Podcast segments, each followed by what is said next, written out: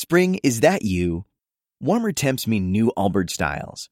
Meet the Superlight Collection, the lightest ever shoes from Allbirds, now in fresh colors. They've designed must have travel styles for when you need to jet. The lighter than air feel and barely there fit make these shoes some of the most packable styles ever. That means more comfort and less baggage. Take the Superlight Tree Runner on your next adventure. Its cushy, lightweight foam midsole supports every step, and the extra outsole traction gives you the grip to just go for it. The eucalyptus fiber upper adds next level breathability to keep you going all day.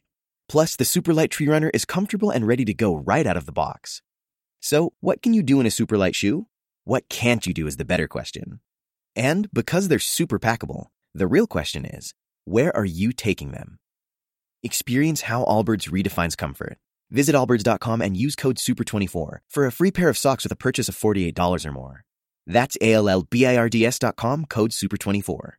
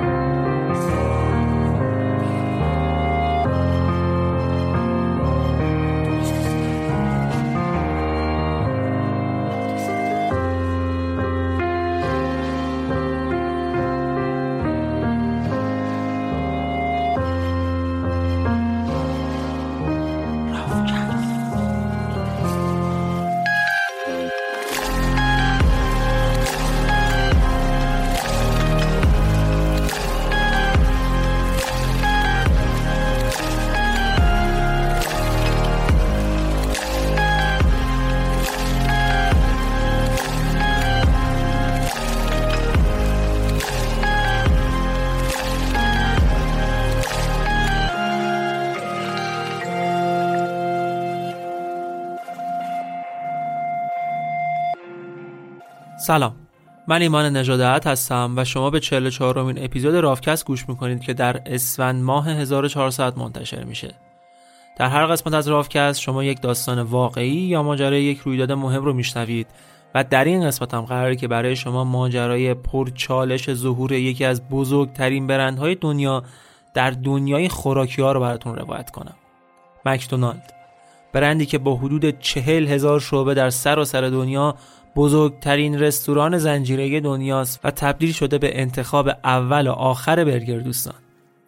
بیشتر از این هم کشش نمیدم و بریم ببینیم که چی شد که مکدونالد از یک رستوران تو ناکجا آباد تبدیل شد به این قولی که الان میشناسیمش. اپیزود 44 داستان مکدونالد.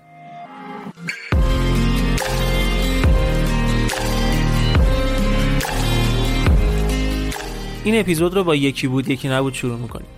بیایید تصور کنید قراره برای ناهار جمعه تو خونه همبرگر بپزید. ولی تو یخچال چیز هست برگر نیست. راه حل شما چیه؟ اینجاست که می‌تونید از اسنفود برگر رو آنلاین سفارش بدی. یعنی چیز بود برگر نبود اسنفود فکر کن صبح جمعه رو می‌خوای یه صبونه مشتی بزنی. کرشو داری پنیرشو داری خامشو داری فقط نون داغشو نداری. بازم با اسنفود نون رو سفارش بده و داغ تحویل بگیر. حالا باز فکر کن با برابر جمع شدید تو خونتون رو می‌خواد کنار چیپس و ماستون بال کبابی هم بزنید. بازم اسنفود در کوتاهترین زمان ممکن واسهتون بالم میاره. پس حالم بود بال نبود باز اسنفود از باشگاه خسته می‌رسه خونه میری پای مخلوط کن که یه شیرموز بزنی. حجم نخوابه یهو می‌بینی ای دل قافل موز تموم شده و حس حال رفتن و خریدش هم نیست. خب دیگه باید چیکار کنی؟ دیگه همه می‌دونن دیگه. شیر بود موز نبود بازم اسنفود اسنفود با ارائه خدمات تو پنج دسته مختلف موفق شده یه سبک زندگی جدید بهمون معرفی کنه.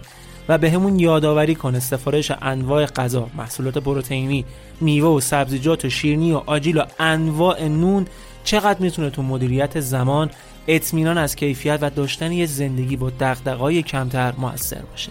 خلاصه اینکه اسنفود هواتون رو داره.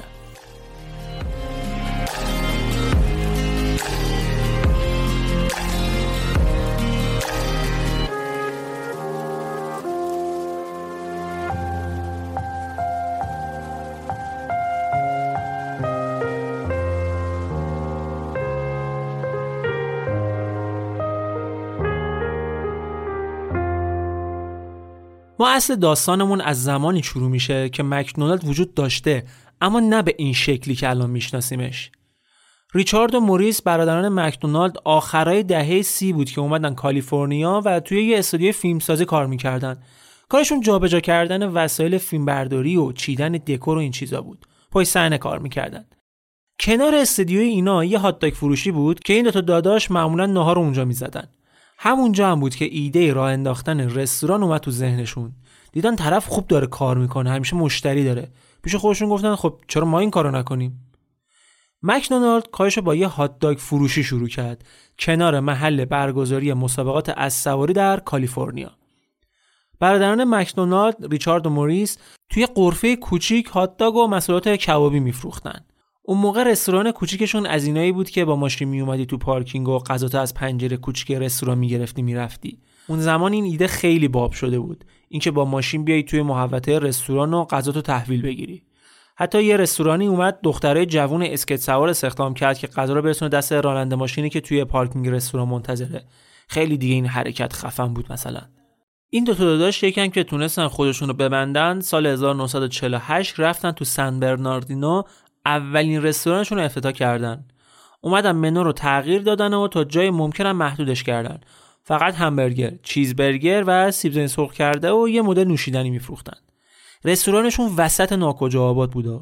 سن برناردینو همین الانش هم یه شهریه که نسبتا آروم و ساکته. اصلا خیلی نمی‌شناسن شاید الان شما هم واسه اولین باری که اسمش میشنوید. دیگه ببینید اون موقع چی بوده. ولی با این وجود رستوران مکدونالد تونسته بود بین کارگرا و کارمندهای شهر یه انتخاب خیلی خوب برای نهار باشه. برگرهایی که میفروختن حسابی طرفدار پیدا کرده بود. برادران مکدونالد به خاطر حساسیتی که روی نظافت و تمیزی داشتن تونسته بودن رستورانشون رو به عنوان یک رستوران ترتمیز با برگرهای خوشمزه و ارزون قیمت تو شهرشون معروف کنن و خیلی هم برای تایم نهار جلوی در رستورانشون صف بکشن ولی اینا نکتهاییه که توی خیلی از رستورانهای دیگه آمریکایی هم شاید انجام می‌شد. پس چرا اونو اینقدر رشد نکردن؟ حالا می‌خوایم ببینیم که عامل اصلی تبدیل شدن مکدونالد از رستوران کوچیک به بزرگترین رستوران زنجیری دنیا چی بوده؟ یا بهتر بگم کی بوده؟ تا اوایل دهه 1950 مکدونالد داشت مثل قبل فعالیت عادی خودش رو انجام می‌داد و تونسته بود تو این سالا کارکنان و آشپزاش بیشتر کنه. یه روند رشد معمولی و متعادل. تا اینکه سال 1954 سر و کله آقای ری کراک پیدا میشه. آقای کراک متولد 1902 در شیکاگو بود. بچگی شر و شوری هم نسبت به برادر خواهرش داشت. اصلا اهل درس و مدرسه و این حرفا هم نبود. دقیقا برعکس برادرش که بعدها شد استاد دانشگاه. ولی از این بچه‌ای هم نبود که بخواد وقتش رو به بتالت بگذرونه ها. از هر فرصتی برای کار کردن استفاده می‌کرد. حتی اگه دست فروشی باشه. خیلی هم بچه رویا پردازی بود. یهو می‌دیدی چنان رفته تو فکر و تو افکار خودش غرق شده که اصلا نمی‌فهمه دورورش چه خبره. مادرش که کلا خیال باف صداش می‌زد یه موقعی. خودش میگه من این رویا پردازایی که داشتم و اصلا اطلاف وقت نمی‌دونستم. اگه به این فکر می‌کردم که یه مغازه نوشابه فروشی باز کردم واقعا هفته بعدش داشتم لیمونات میفروختم. چیزی که کراک رو از همسن و سالهای خودش متمایز می‌کرد این بود که رویاهاش رو جدی می‌گرفت. هنوز 20 سالش نشده بود که توی دارخونه کار کرده بود توی مغازه اموش کار کرده بود با رفیقاش مغازه ساز فروشی زده بود. خودش هم از مادرش پیانو زدن یاد گرفته بود که تونست بره تو گروه ارکستر کلیسای شهر. این پیانو زدن هم بعدها براش شد یک شغل یک شغل اصلی یه مدتی. خیلی هم دوست داشت که مورد توجه باشه کار مهم انجام بده دیگران تحسینش کنند. دنبال جلب توجه کاذب نبودا. دنبال اون بود که با کارهای مثبت این توجه ها بیاد سمتش. بالاخره هم توی دوران دبیرستان درس و مشق هم ول می‌کنه و میره سر کار جدید. همه شاید فکر کنن کار زیاد اونم بدون تفریح کسالت بار و خسته کننده است. ولی کراک دقیقا برعکس این بود. می‌گفت تفریح من کار کردنه چون می‌تونم هم ازش لذت ببرم هم پیشرفت کنم.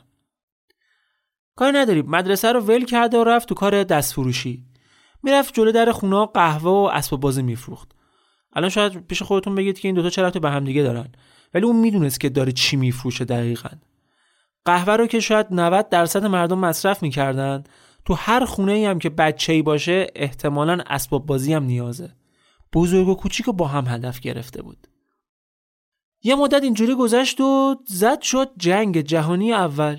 جنگ شد. آقای کراک هم گفت الا بلا من بعد برم جنگ. پدرش گفت بچه جون فکر کردی مسخره بازیه تو هنوز 15 سالت هم نشده. گفت نه من بعد برم.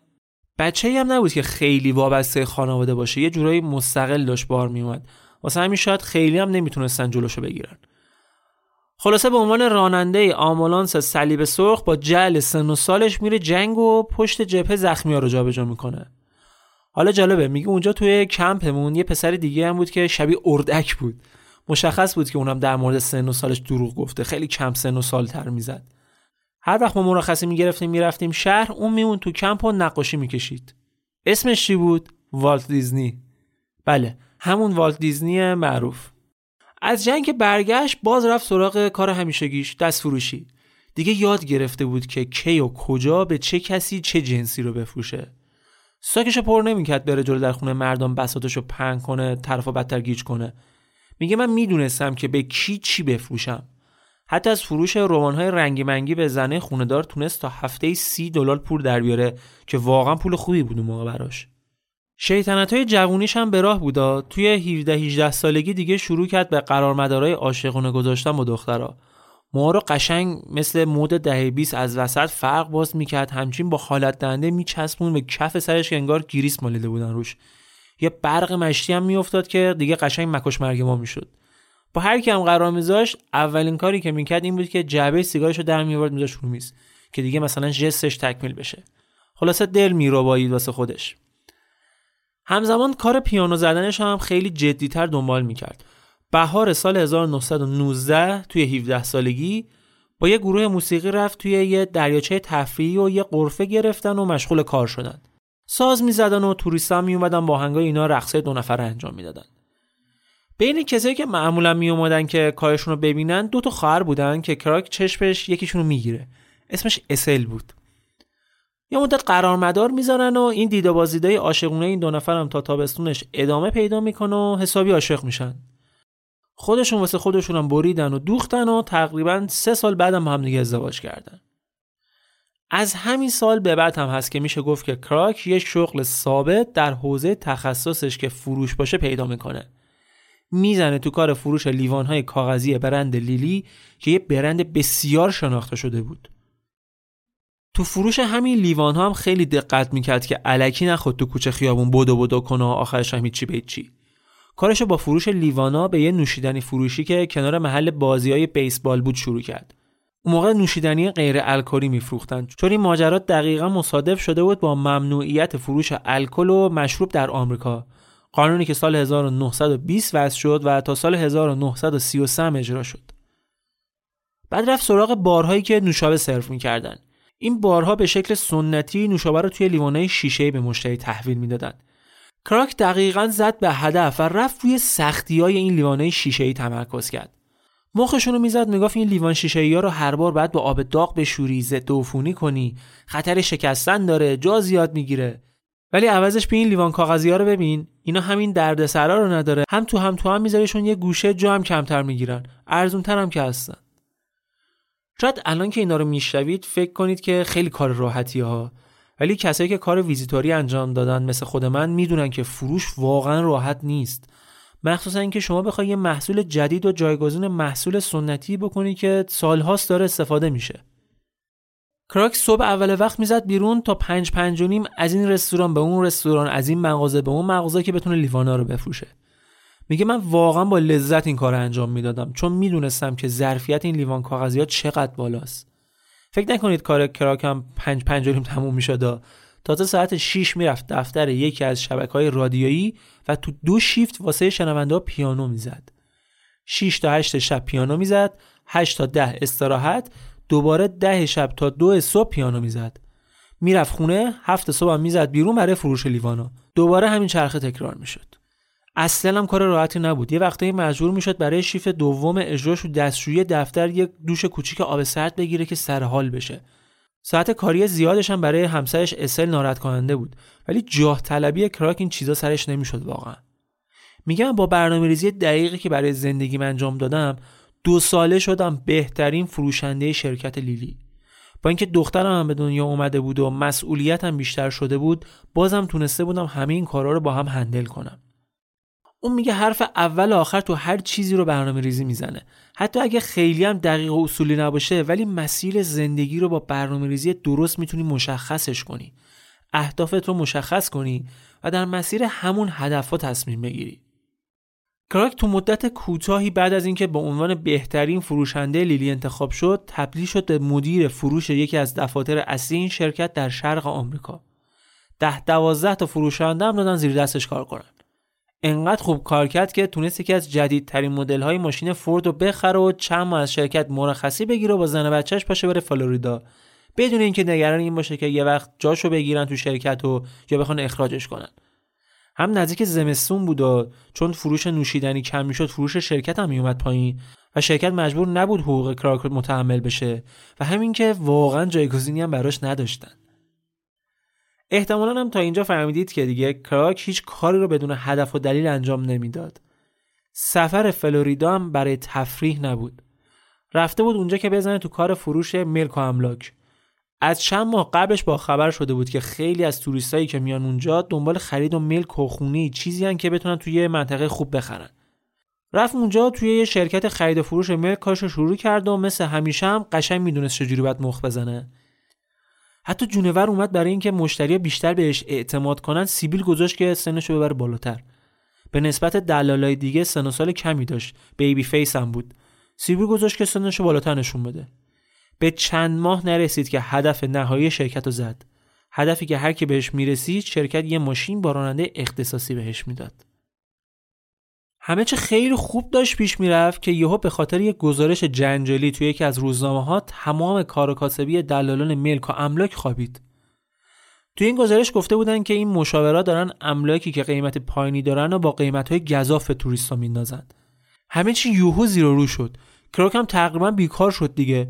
یه مدت از جیب خورد و پسندازش هم ترک کشید. آس و پاس یه روز نشسته بود تو محوطه مسافرخونه که توش زندگی می‌کردن و با پیانوی درب داغون اونجا یه چیزایی می‌زد واسه خودش.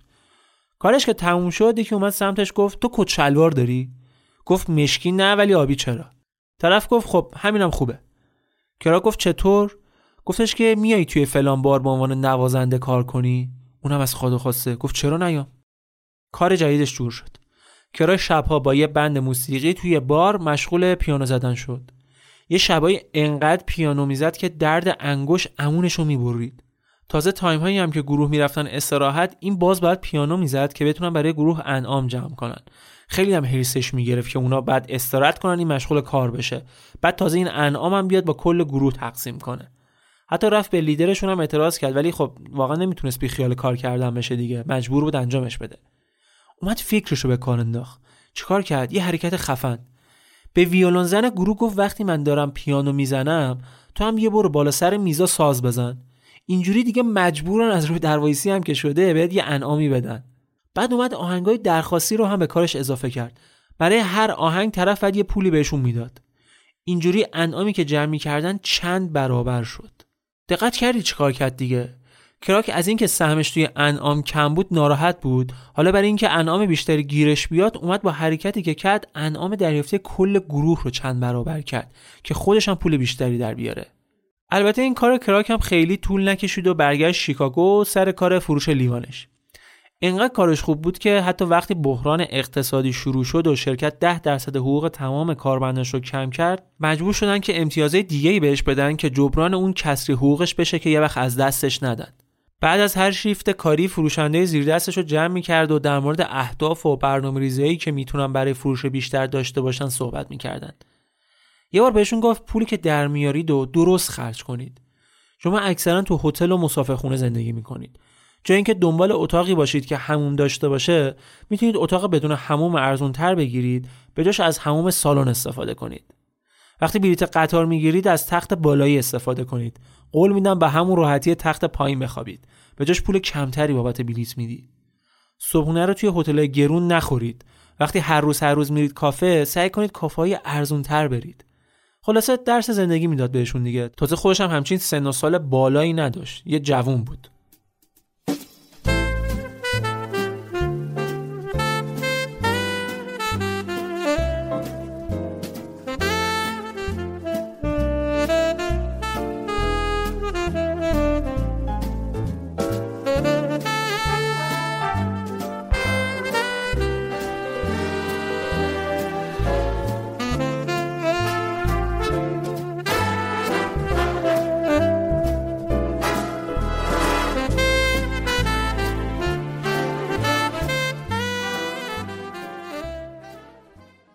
یه مدت گذشت تا اینکه کراک با دو نفر آدم جدید آشنا میشه که تو کار تولید بستنی بودن.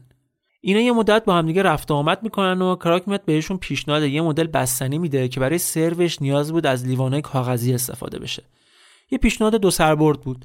هم اونا یه محصول جدید تولید می‌کردن هم کراک می‌تونست بهشون لیوان بفروشه. از اونا انکار و از کراک اصرار بالاخره راضی میشن که بستنی که اون گفته بود و تولید کنن و بفروشن. کراک تونست تو چند ماه به این بستنی فروشی که اتفاقا بزرگ هم بود چندی شعبه هم داشت 5 میلیون لیوان بفروشه. سودش چند برابر شد. بعد متوجه شد که این آقایون بستنی فروش دستگاه مخلوط کنی هم برای خودشون ساختن که به درد خیلی از کارا می‌خوره.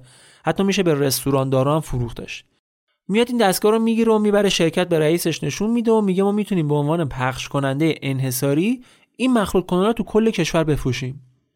اونا هم استقبال می‌کنن و یه قراردادی با این بستنی فروش ها میبندن و میشن پخش کننده انحصاری ولی در واقعیت خیلی توجهی به قراردادشون نمی‌کنن. مانور خاصی روی فروش نشون نمیدن. تمرکزشون هم روی همون لیوانه کاغذی بود. کراک که می‌دونست این مخلوط کنه می‌تونن فروش بالایی داشته باشن خیلی هرسش گرفته بود. هی خودخوری کرد هی خودخوری کرد. یه جزت به سیم آخر و یه تصمیم مهم گرفت و با مدیرای بستنی فروشی هم که تولید کننده مخلوط کانا بودن مطرحش کرد. تصمیم چی بود؟ این بود که می‌خواست شرکت خودش رو به عنوان نماینده انحصاری فروش مخلوط کانا تأسیس کنه. این تصمیمش رو توی 35 سالگی گرفت. وقتی که یکی از نیروهای اصلی فروش در شرکت لیلی بود. ولی دو تا چالش داشت. چالش اول این بود که شرکت لیلی سر لج و لجبازی با اینکه هیچ حرکتی برای فروش مخلوط کنان نمی‌کرد حاضر نشد انحصار فروشش رو به کراک بده. آخرسن هم با بدبختی راضی شدن که در عوض 60 درصد سهام شرکت کراک این حق بهش بدن. این 60 درصد هم برای کراک خوب بود هم بد. بد بود چون 60 درصد سهامش رو مجبور بود بده به یه شرکت دیگه و خوب بود چون 6000 دلار از 10000 دلار سرمایه مورد نیازش تعمین می‌شد. چالش دومم اسل همسرش بود که به خاطر ریسک بالای این تغییر شغل ناگهانی خیلی نگران بود. اصلا هم حاضر نشد از کراک حمایت کنه. کراک ازش خواسته بود که تا استخدام یک کارمند برای شرکتش و روی غلطک افتادن کارا تو دفتر کمکش کنه. ولی هیچ جوره قبول نکرد. این کارش یه نامیدی خیلی بزرگ برای کراک تو زندگی مشترکشون بود که اصلا هم فکرشو نمی‌کرد همسرش تو این موقعیت حساس بخواد پشتشو خالی کنه. ولی باز به این وجود باعث نشد که از تصمیمش منصرف بشه. کارشو شروع کرد. کارشو شروع کرد و با همون پشت کار عجیب غریبی که داشت تونست خیلی هم خوب پیش بره. حتی تمام پول شرکت لیلی رو هم با سودش بهشون پس داد. البته واقعا له شد تا تونست این بدهی رو بده ها. پنج سال تمام طول کشید. خودش پا می‌شد می‌رفت رستوران مختلف تو جای مختلف کشور که همزنش رو بهشون معرفی کنه. یه وقتی برای اینکه بتونه همزنان رو بفروشه میشه برای طرف یه محصول جدید یه نوشیدنی جدید یه بستنی جدید یه چیز طراحی آماده می‌کرد که نیاز باشه با این مخلوط کنها درست بشن. اینجوری هم طرف یه چیز جدید تو منوش داشت. هم کراک همزنش رو میفروخت. کارش گرفت خلاصه. کارش گرفت تا اینکه دوباره زد و جنگ شد. بنده خدا یعنی هر وقت هم که یه کار جدید شروع می‌کرد کل دنیا میافتادن به جون هم. جنگ می‌شد اونم جنگ جهانی. این سری هم آمریکا وارد جنگ جهانی دوم شد. حالا مشکل چی بود؟ مشکل این بود که مواد اولیه که برای تولید همزنش نیاز بود مستقیما داشت خرج تجهیزاتی می‌شد که توی کارخونه اسلحه سازی برای جنگ آماده می‌شدن اوضاع قاراشمیش بود تا دوباره جنگم تموم شد و بازار باز رونق گرفت. کراک برای خودش یه هدف مشخص کرده بود. باید سالیانه 5000 دستگاه بفروشه. سال 1948 کراک 8000 دستگاه مخلوط کن فروخت. 8000 تا اونم در شرایطی که باید خریدار رو متقاعد می‌کرد که یک محصول جدید رو جایگزین محصولاتی بکنه که سالها داشته باشون کار می‌کرده. بیزینسش انقدر خوب شد که یک حسابدار و یک کارمند دفترم استخدام کرد. این کارمند دفترش کسی بود که توی مسابقه استخدامش با یک کت رنگ رو رفته اومده بود. روز اول کاریش پول نداشت که روی تاکسی بده برگرده خونه. ولی 20 سال بعد همین آدم شد منشی و بعدم مسئول خزانه‌داری شرکت رستوران های زنجیره‌ای مکدونالد. کراک میگه آدمی می‌تونه موفق باشه که تو زندگیش ریسک کنه. نه بی حساب کتاب کله‌شق‌بازی نه. با یه برنامه ریزی درست کارو پیش ببره. بعد اونجا که می‌تونه با یه ریسک منطقی business ش رو چند پله ببره بالاتر اون ریسک انجام بده. ولی به شرطی که توانایی خودتو بشناسی بدونی که اگه شکست خوردی به زمین گم نمی‌خوری بیان با خاک انداز جمعت کنن نهایتش جای که چند تا پله بری بالا چند تا پله عقب گرد می‌کنی. ولی بعد حواست جمع باشه که این چند پله عقب گرده به ریسکش بیارزه. دیگه وقتش که کم کم بریم سراغ داستان آشنایی کراک با برادران مکدونالد.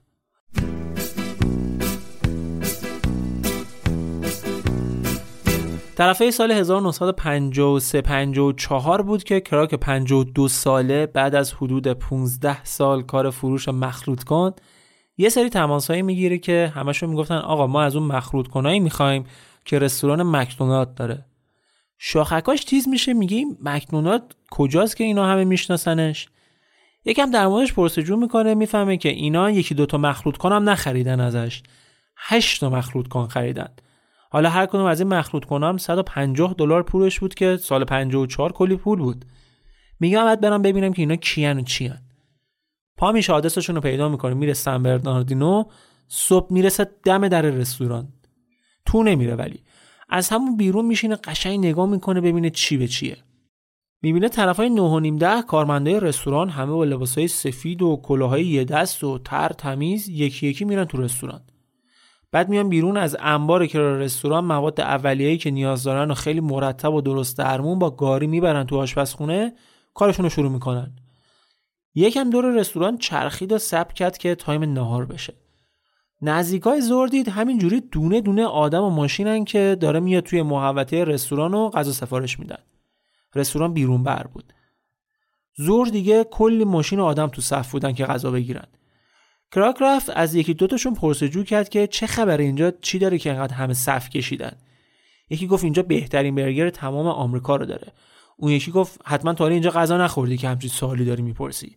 یکی دیگه گفتش که من همیشه نار اینجام کارگرم هم غذاش خوبه قیمتش مناسبه هم بهترین برگری که توی منطقه است رو می‌تونی بخوری با این پول کم. سب کرد یکم که خلوت شد رفت تو رستوران و خوش معرفی کرد. گفت من فلانی هم که این مخلوط کنه رو ازش خریدید. دو تا داداشم توی رستوران بودن. کلی خوشحال شدن که کراک اومده دیدنشون.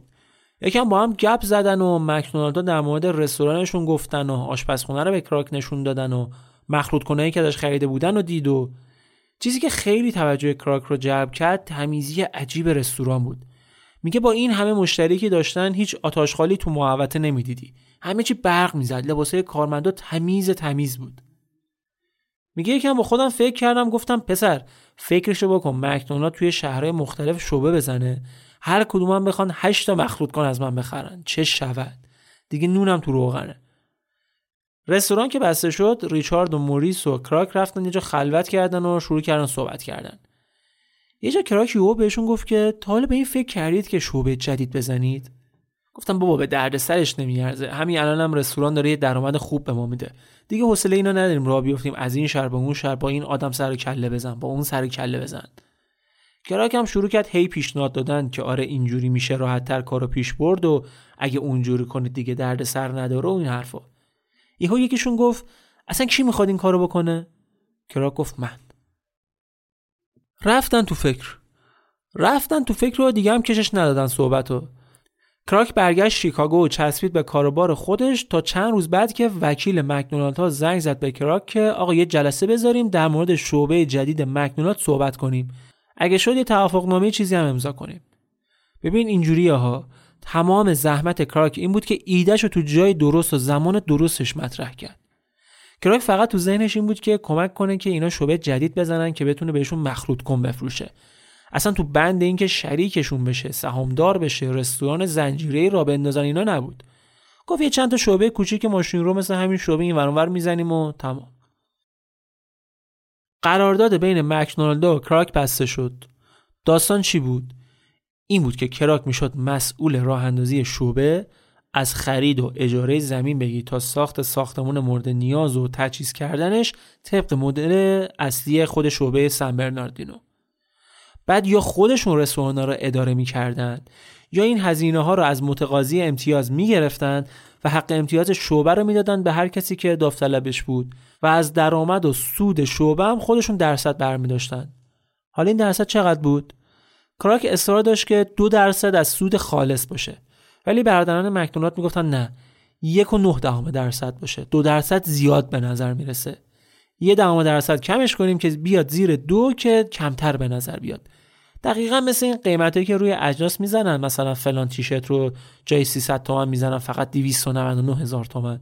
یا فلان ساعت مچی فقط 999 هزار تومن.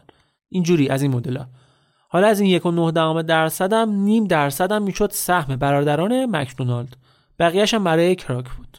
کراک متوجه شد که مکدونالد حق امتیاز 10 تا رستوران ماشین روی دیگر رو هم داره ولی خب قرار شد که کاری به اونا نداشته باشن شعبه هایی هم که احداث می هم باید کاملا یک شک با تابلو مکدونالد باشند و منوی رستوران هم دقیقا در تمام شعب همون منوی اصلی برگر و سیب زمینی و نوشیدنی باشه.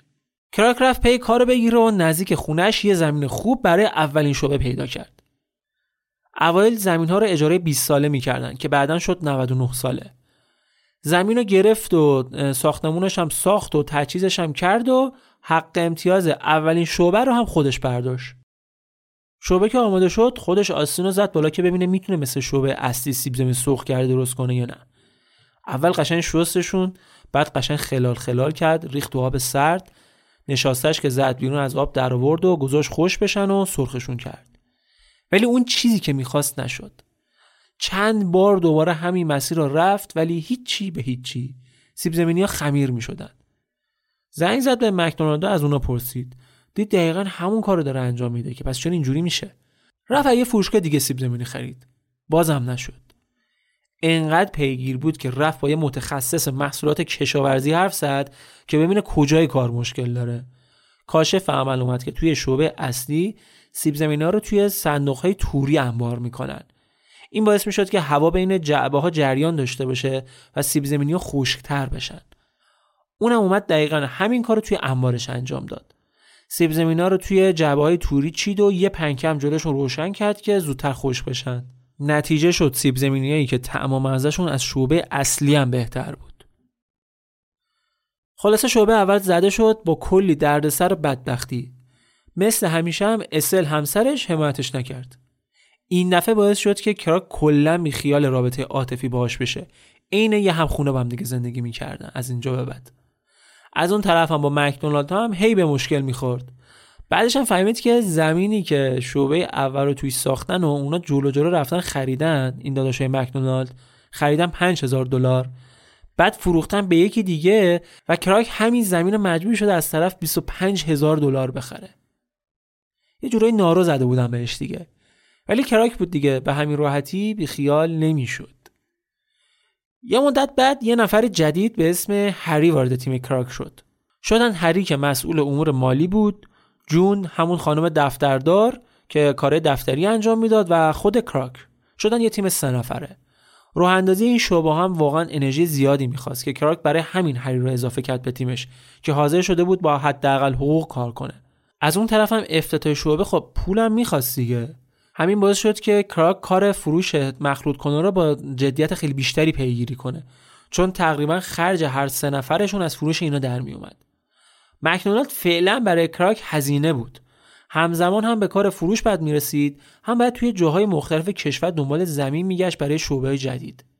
ولی یه خوبیه که قضیه داشت این بود که هر شعبه افتتاح می‌شد از همون اول ازش استقبال خوب بود. هم به خاطر قیمت مناسبش هم به خاطر کیفیت خوبی که برگر را داشتن کراک یه مدت بعد اومد یه کار جدید کرد.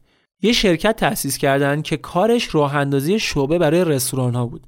ولی مشخصا تمرکز این شرکت فقط روی مکدونالد بود. کراک برای اینکه بتونه زحمت های جون و هری رو هم جبران کنه ده و 20 درصد از سهام این شرکت رو به اونا داد.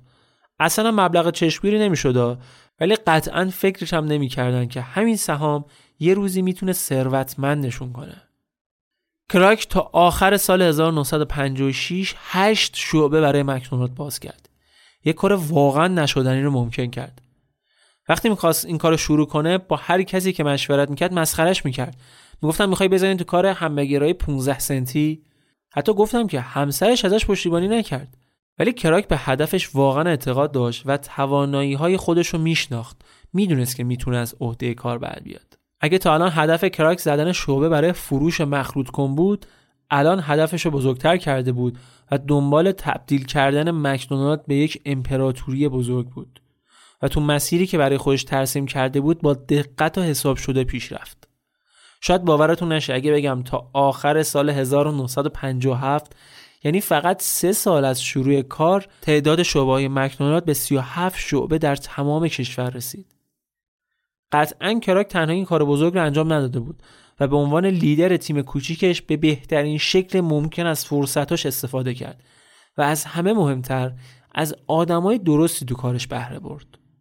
اون در مورد پشت کار و دل به کار دادن میگه اون موقع که مکدونالد یه شعبه کوچیک وسط بیابون بود برادران مکدونالد پشت خونهشون یه زمین تنیس داشتن که می‌خواستن اونجا هم یه شعبه بزنیم میگه برای اینکه بفهمیم ساختمون باید چجوری طراحی بشه هر کس تو آشپزخونه کجا وایسه که کمترین جنب و جوشو داشته باشه طرح آشپزخونه رو با گچ رو زمین کشیدیم. بعد اومدیم جای هر کسی رو هم مشخص کردیم. آشپز مثلا بعد کجا باشه؟ چه می‌دونم اونی که سیب زمینی می‌خواد خورد کنه کجا بعد وایسه؟ بعد هر کدوممون جای اون آدما وایسادیم و ادای همبرگر درست کردن و ساندویچ پیچیدن رو درآوردیم که ببینیم چجوری می‌تونیم بهترین بهره رو از فضا ببریم. به روند کار سرعت بدیم همون شبم بارون زد و هر چی کشیده بودیم و شست و برد. فرداش دوباره از اول تمام اون کارا رو انجام دادیم. یکی از آدمای موفقی که کراک به تیمش اضافه کرد فرد تورنر بود. جوون 23 ساله ای که سال 56 به عنوان یکی از نیروهای اجرایی به تیم سه کراک اضافه شد و شاید تو خوابم نمی‌دید که یه روزی بشه رئیس هیئت مدیره مکدونالد. فرد تخصصش توی تأمین مواد اولیه و ایده دادن برای تسریع روند کار در رستوران های مکدونالد بود. یکم کارهایی که این آدم انجام داد بررسی کنیم که با روند تأمین منابع و انبارداری عجیب مکدونالد هم آشنا بشیم. یکی از مهمترین مواد مصرفی که توی شعبه ها استفاده میشه نونه. فرد چند هفته وقت گذاشت تا فهمید نونهای گردی که دارن استفاده می‌کنن رو اگه تو همون نونوایی از وسط برش بدن می‌تونن کلی تو وقت آشپزشون صرفه جویی کنن که دیگه نیاز نباشه خودش بخواد نونها رو تمیز برش بده. بعد اومد با یه تولیدی جعبه کلی حرف زد که جعبه ای رو براشون طراحی کنه که مدل طراحیش جوری باشه که نون رو تا جای ممکن تازه نگه داره. مثلا یه روغن مخصوصی را روی در این جعبه ها می‌زدن که فکر کنم یه جورایی کار مواد نگه دارنده را انجام می‌داد نون رو تازه نگه می داشت جعبه ها هم برای تازه موندن و هم برای کم کردن هزینه های انبارداری و نگهداری استفاده می شدن. شاید جالب باشه براتون که بدونید مکدونالد باعث پیشرفت دو تا از بزرگترین تولید کننده های جهانی نون هم شد. ماریان اسم یه برند تولید نونه که اول یه مغازه کوچیک کنار یکی از شعبه های مکدونالد بود. که کم کم شد تولید کننده انحصاری نونهای مکدونالد. الان این نونوایی شرکت حمل و نقل مخصوص خودشو داره و یکی از مکانیزه ترین نونوایی های دنیاست که برای مکدونالد حدوداً ساعتی ده هزار نون داره تولید می‌کنه. متریال بعدی که نقش خیلی مهمی داره گوشته.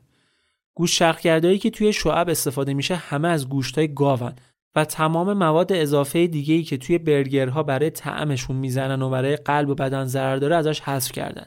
درصد چربیش هم همون درصد مجازی هستش که سازمان های بهداشتی اعلام کردن انبارداری هم که اینا انجام می‌دادن خیلی دقیق و حساب شده بود.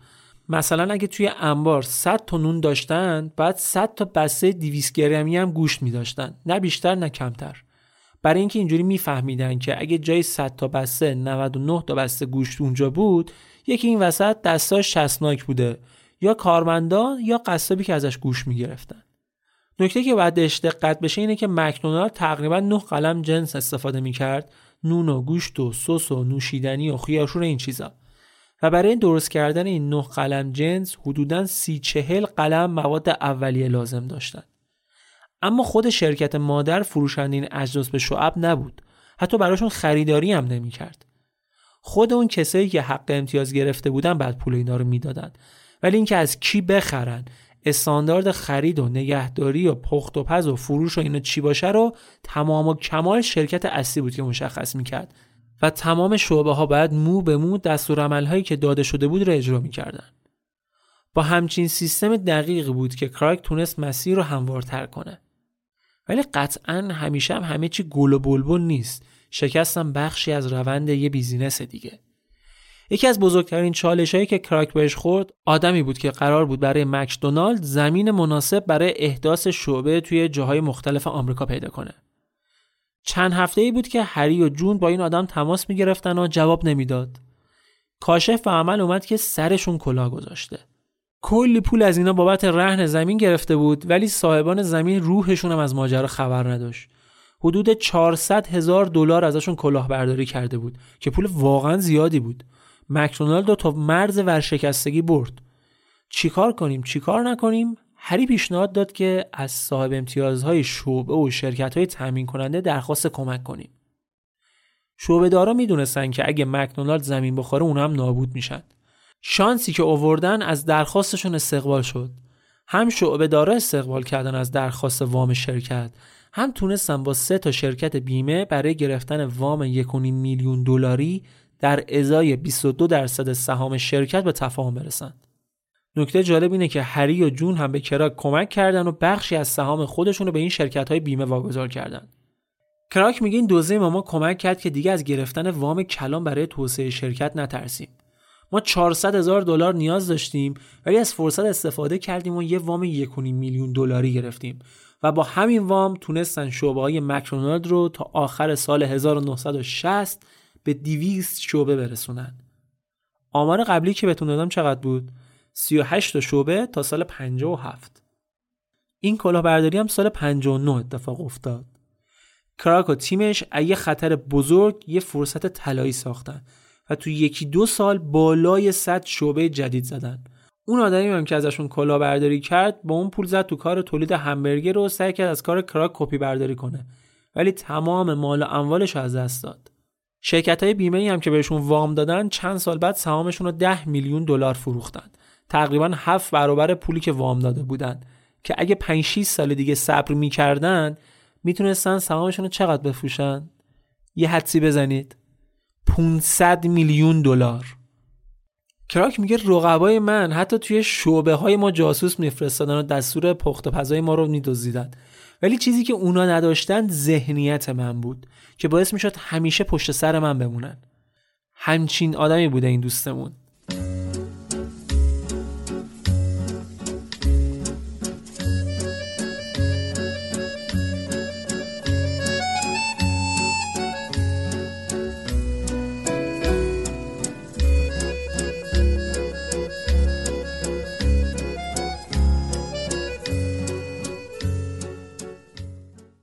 شاید براتون عجیب باشه که من تا الان چیز از برادران مکدونالد در روند موفقیت این شرکت نگفتم.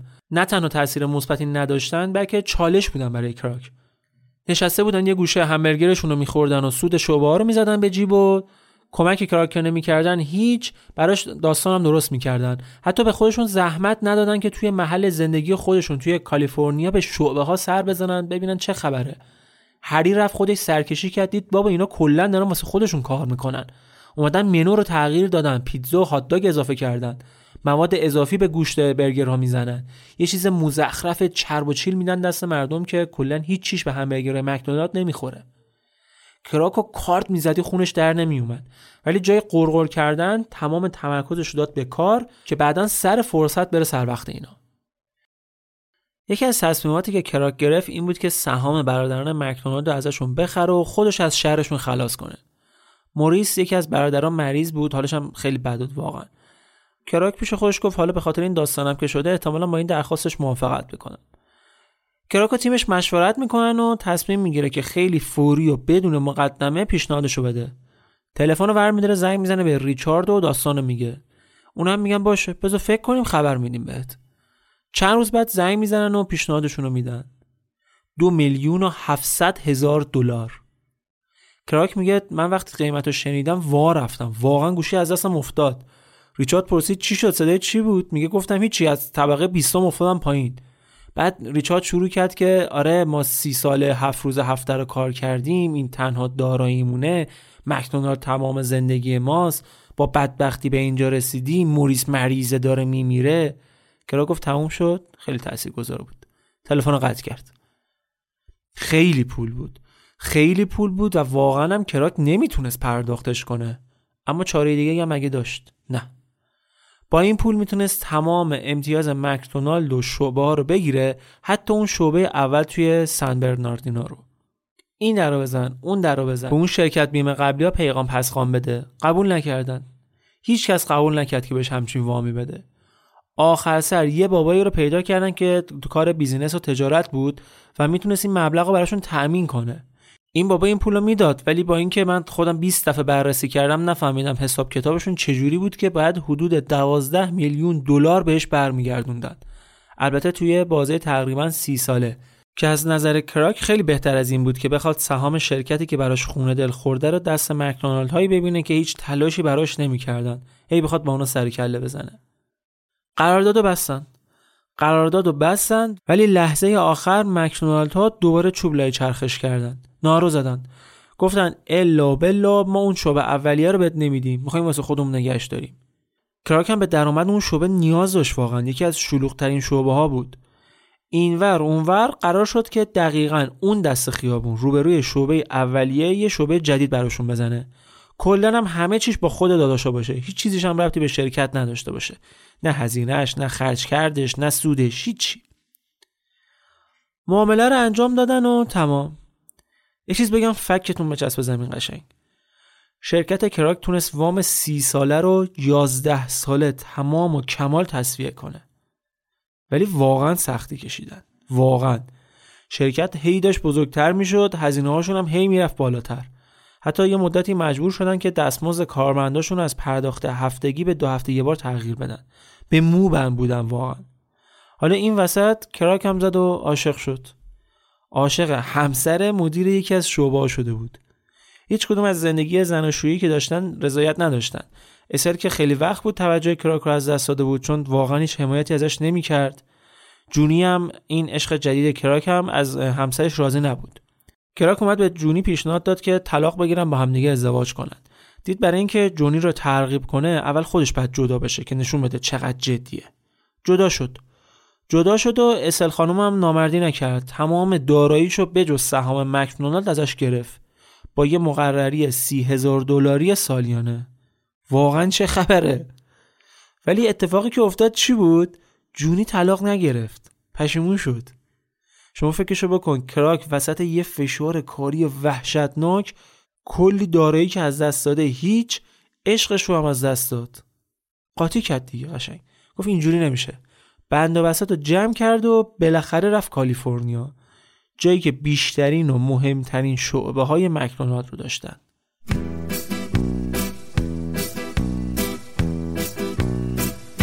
اوایل دهه 60 مکدونالد با یه چالش جدید روبرو شد.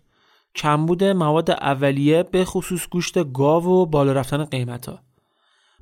از همون روز اول تا الان داشت همهگیرای 15 سنتی میفروخت و اصلا تصمیمی برای افزایش قیمت نداشت ولی هر جوری بود بعد تامین کننده جدید پیدا می‌کرد. کار خفنی که شرکت انجام داد این بود که رفت سراغ تأمین کننده های اختصاصی. کاری که قبلا برای تأمین نون انجام داده بودند.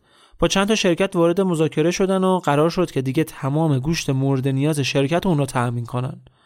اون موقع تقریبا سالی 300 میلیون تیکه گوش برای مکدونالد تأمین می‌کردن این شرکت ها. هرچی که بیزینس بزرگتر می‌شد شرکت هم باید اصولیتر و منسجمتر می‌شد. کراک اومد آمریکا رو به چند منطقه تقسیم کرد و مدیرای منطقه‌ای انتخاب کرد. بعد اومدن رو آوردن به مکانیزه تر کردن شعبه هاشون دیگه گوشتار رو برای آزمایش درصد چربی به آزمایشگاه نمیفرستادن خودشون با دستگاهی که گرفته بودن درصد گوشتار رو توی همون شعبه ها اندازه گیری می‌کردن چربیشون از اون طرف هم توی روند تولید سیب زمینی سرخ کرده یه تحول اساسی ایجاد کردن. از سیب زمینی های خلال شده و یخزده استفاده کردن که کلی تو وقت و هزینهشون صرفه جویی می‌شد. کیفیت سیب زمینی هم خیلی بهتر شده بود اینجوری. تا آخره سال 1963 مکدونالد حدود 600 شعبه در تمام آمریکا داشت. حالا وقتش بود که شرکت یه تصمیم خیلی خیلی مهم بگیره. اینکه به سهامی عام تبدیل بشه و وارد بورس بشن. اینجوری سرمایه‌ای که بهشون می‌رسید باعث می‌شد که بتونن سرعت روند گسترش کار رو خیلی بیشتر از اینا بکنن. دقت کردید که کراک و تیمش متوقف نمی‌شدن اصلا. اصلا انگار نه انگار همین الانش هم یکی از بزرگترین رستوران های زنجیره آمریکا بودن ولی براشون کم بود هنوز کلی هدف بزرگتر داشتن مکدونالد وارد بورس شد خلاصه. وارد بورس شد با قیمت 22.5 دلار برای هر سهم. همون روز اول ارزش سهم رسید به 30 دلار و تو کمتر از یک ماه شد 50 دلار. هری و جون و کراک که از سهامداران اصلی شرکت بودن الان دیگه به معنای واقعی ثروتمند شدن. همون سالم کراک دوباره زد و عاشق شد و با اینکه 60 سال رد کرده بود با منشی یکی از مدیرای شرکت ازدواج کرد. خونش رو هم فروخت و رفت توی بیورلی هیلز یه خونه شیک و عیونی گرفت. کراک توی همین سال دیگه واقعا ارزش تبلیغات رو هم فهمیده بود. اولین قرارداد تبلیغاتی که توی تلویزیون بستن ارزشش 180 هزار دلار بود. با پخش این تبلیغ فروش مکدونالد از قبلا بیشتر شد. اون میگه من هیچ وقت برای تبلیغات دست دست نکردم. چند برابر هزینه که برای این کار انجام می‌دادم بعد از یه مدت کوتاهی بهم برمیگشت. اون حتی یه شخصیت جدید به اسم رونالد مکدونالد خلق کردن. یه دلغک بود با موهای قرمز لباس زرد و چکمه بزرگ قرمز رنگ. از این دلغک به عنوان نمادشون توی تمام رستوران ها که استفاده می‌کردن هیچ. حتی یه سری بازیگرم توی تلویزیون و تیزرهای تبلیغاتی با ظاهری که گفتم گیریم می‌شدن و نقش بازی می‌کردن. از رونالد مکدونالد حتی توی چند تا انیمیشن و فیلم هم به صورت خیلی زیرپوستی استفاده کردن که جنبه تبلیغاتی داشت. سال 1966 سالی شد که تمام رکوردها جابجا شد. فروش مکدونالد به 200 میلیون دلار رسید. دو میلیارد همبرگر فروخته شد اون سال. یه جمله افتاده بود سر زبونشون که می‌گفتن این همبرگرهایی که فروختم اگه بچینید کنار هم می‌تونید پنج دور دور کره زمین رو برگر بچینید. حرکت جالب بعدی که انجام دادن اضافه کردن یه غذای جدید به منو بود. ساندویچ ماهی با پنیر تو همون نون گردهای معروفی که داشتن. کلی شک داشتن که این کار انجام بدن یا نه ولی ریسک کردن و جواب هم گرفتن و این ساندویچ هم به اندازه همبرگرها محبوب شد. بعد اومدن یه سنا چکنی دیگه کردن. به یه تعداد از شعبه‌هاشون میز و صندلی هم اضافه کردن که آدما بتونن تو خود رستوران غذا بخورن. ولی خیلی محدود چون این کار به فضای بیشتری نیاز داشت که فعلا هم تصمیمی برای طراحی جدید ساختمون ها نداشتن. دو سه سال بعدی هم اتفاقات خیلی مهم می افتاد که شاید مهمترینش جدا شدن هری از کراک به خاطر بالا گرفتن اختلافات مدیریتی و پشمندش هم بازنشسته شدن جون کارمندش با درخواست خود کراک بود. هری تمام سهامش رو فروخت که باعث شد میلیونر بشه. هرچند الان اون سهام صدها میلیون دلار ارزششه. ولی جون سهامش رو نگه داشت و عضو افتخاری هیئت مدیرم شد کراک میگه من از جون خواستم بازنشسته بشه چون با وجود تمام کمکی که به من کرد ولی ما داشتیم یه حکومت جدید و روال تازه رو پیاده سازی می‌کردیم. نیاز به آدمای جدید و ذهنیت های جدید داشتیم. شاید منظور همون آدمایی باشن که مکدونالد رو بین المللی کردند و سال 68 پای این گردالی خوشمزه رو به کانادا هم باز کردند فروش مکدونالد تو کانادا از فروش منطقه مکدونالد در تمام آمریکا بیشتر شد. و دلیل اصلیش هم این بود که مکدونالد اونجا رقیب جدی نداشت. کراک سال 68 بود که دوباره جونی رو دید و خاطره عشق قدیمیش زنده شد. این سری جونی بود که بهش پیشنهاد داد که طلاق بگیرن ازدواج کنن. کراک هم از خود خواسته. تصمیم گرفت ماجرا رو به همسرش بگی و جدا بشن. این داستان دقیقا مصادف شده بود با یه سفر سه دور دنیا که قرار بود کراک و همسرش خیلی زود استارتشو بزنن پیش خودش گفت وقتی رسیدیم لبنان بهش میگم. بعد گفت نه بذار توی سئول بهش بگم. بعد گفت اصلا سفر رو تعطیل می‌کنم و ماجرا رو خیلی رک و پوسکنده بهش میگم. هر چی زودتر بهتر. خلاصه از همسر دومش هم به خاطر جونی جدا شد و این سری واقعا دیگه با هم دیگه ازدواج کردن. موفقیت های مکدونالد حتی با افزایش قیمت 20 درصدی محصولاتش هم ادامه پیدا کرد. شعبه پشت شعبه. چند تا غذای جدید مثل ساندویچ تخم مرغ برای صبحونه و بیگ مک برگرهای بزرگ بودن رو هم به منوشون اضافه کردن که همشون طرفدارای خودش رو پیدا کرد. شرکت انقدر بزرگ شده بود که دیگه برای پیدا کردن زمین جدید برای شعبه هاشون چند تا هلیکوپتر خریده بودن که از بالا زمین هایی که موقعیت خوبی دارن رو پیدا کنن. تا سال 78 تعداد شعبه های مکدونالد به 4177 شعبه در آمریکا و کشورهای دیگه رسید. فروش شرکت اون سال از 3 میلیارد دلار گذشت. رای که کراک با مکدونالد شروع کرد فقط یه بیزینس نبود. کلا یه تعریف جدیدی از تجارت و سبک زندگی ارائه داد. مکدونالد از اولین شرکت هایی بود که در زمان اعتراضات سیاه پوستان به نابرابری اجتماعی کارمندای رنگین پوست استخدام کرد و چندین و چند خیریه مختلف رو هم راه اندازی کردند. روزی که مکدونالد کراک شروع به کار کرد حق امتیازش 950 دلار بود و الان چیزی حدود 1.5 میلیون دلاره درآمد سالانه این شرکت به بیش از 20 میلیارد دلار رسیده که این درآمد از حدود 38 هزار شعبه در بیش از 115 کشور داره به دست میاد. البته گسترش مکدونالد خیلی فراتر از این حرف هم رفت. سال 1998 مکدونالد یه رستوران مکزیکی خیلی معروف تو آمریکا خرید. سال بعدش رستوران دوناتوس پیتزا و سال 2000 رو هم بوستون مارکت رو خرید. توی بریتانیا هم مالکیت انحصاری آروما کافه رو خریداری کرد و در سهام یکی از بزرگترین رستوران های زنجیره اون کشورم شریک شد. مکدونالد حتی سیستمی رو پیاده کرد که بتونه توی کشورهای مسلمون هم شعبه داشته باشه. اومدن توی این کشور از گوشت حلال استفاده کردن که توی مبدا تهیه می‌شد. این داستان رو توی اروپا و آمریکا هم به لیستشون اضافه کردن. ولی وقتی که فهمیدن یه شعبه گوشت غیر حلال رو جای حلال به مردم غالب می‌کرده تو اروپا و آمریکا این گزینه رو دیگه کلا حذف کردن. شاید جالب باشه براتون اگه بدونید که مکدونالد حتی دانشگاه هم داره. دانشگاه همبرگر. این دانشگاه اولین بار سال 61 توی آمریکا ساخته شد. الان هم 8 دانشگاه همبرگر توی کشورهای آمریکا، ژاپن، چین، آلمان، انگلیس، استرالیا، برزیل و روسیه داره کار می‌کنه. این مرکز آموزشی برای آموزش کارمندان و مدیران شاغل در مکدونالد و افرادی که به نوعی با این شرکت در ارتباطن ساخته شده. بیش از 80 هزار نفر کارمند مکدونالد از این دانشگاه فارغ تحصیل شدند. اگر فکر می‌کنید که مکدونالد فقط تو زمینه فروش غذا پیش تازه بعد بگم که این برند از بزرگترین فروشنده های اسباب بازی در تمام دنیاست. البته نه به شکل مستقیما. مکدونالد یه منوی داره به اسم هپی میل که برای بچه هاست. کنار این غذاهایی که برای بچه ها درست می‌کنن همیشه معمولا یه اسباب بازی هم می‌ذاره که به خاطر فروش خیلی بالایی که این منو داره مکدونالد تبدیل شده به یکی از بزرگترین فروشنده های اسباب بازی. به این میگن خلاقیت ها اما با همه این خوبیایی که گفتم با همه این تعریف تمجیدا همیشه یه ایراداتی هم به مکدونالد گرفته میشه. از آسیب های زیست تا ترویج چاقی بین مردم آمریکا که باعث شد یه تغییری هم توی غذاهای این شرکت برای سالمتر شدنش داده بشه. در مورد آسیب های زیست هم گفته میشه که این شرکت برای تأمین سویای مورد نیازش بخشی از جنگل های برزیل رو از بین برده کرده زمین کشاورزی برای کشت سویا و غلات مختلف. این شرکت برای تأمین غذای دامهاش برای اینکه گوشت با کیفیت تری به دست بیاره از غلات خیلی زیادی استفاده می‌کنه که چند برابر میزان مصرف عادیه. از اون طرف هم حدود 75 درصد از کنجت های تولید شده در مکزیک برای نونای همبرگر مکدونالد استفاده میشه و 7 درصد تمام سیب زمینی های کش شده در آمریکا توسط مکدونالد داره مصرف میشه.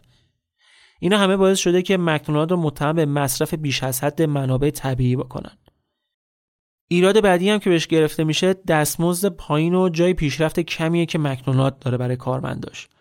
از سال 1986 در اعتراض به شرایط کارمندان شرکت یه اصطلاحی به عنوان مکجاب بین مردم استفاده می‌شد که به شغلهای کم درآمد و بدون پیشرفتی که حاشیه امنیتی پایینی هم داشتن می‌گفتند.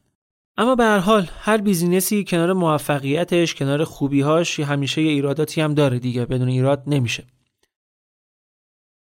اما ریکرا که دوست داشتنی حداقل برای من دوست داشتنی مرد واقعا خستگی ناپذیر و عجوبه فروش سال 1984 تو 81 سالگی به خاطر نارسایی قلبی از دنیا رفت. نزدیکاش میگن سالهای آخر وقتی روی ویلچر بود هنوزم داشت برای هدف بعدی مکدونالد برنامه‌ریزی می‌کرد. یکی از مدیرای مکدونالد میگه کراک کسیه که بیش از هر آدم دیگه تو دنیا آدم رو میلیونر کرده. یه جمله معروف هم هست که میگه هر روز صبح خورشید روی شعبه جدیدی از مکدونالد میتابه.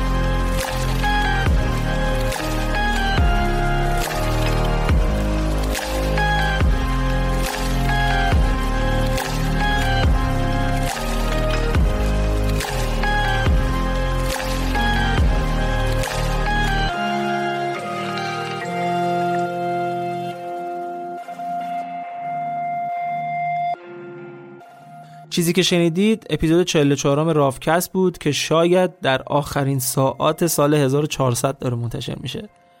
دمتون گرم که رافکست رو گوش می‌کنید دمتون گرم که رافکست رو به بقیه هم معرفی می‌کنید. قطعا دیگه می‌دونید که معرفی کردن رافکست به بقیه بزرگترین حمایتیه که می‌تونید شما از ما انجام بدید. شبکه های اجتماعی رافکست رو فراموش نکنید. اینستاگرام، تلگرام، سایت مطالب تکمیلی رو توی شبکه های اجتماعی منتشر می‌کنیم. می‌تونید دنبال کنید بخونید و ببینید. در پیانم امیدوارم که سال 1401 سالی سرشار از سلامتی، پیروزی و موفقیت برای همتون باشه و اینکه خنده بیشتر روی لباتون باشه. دمتون گرم.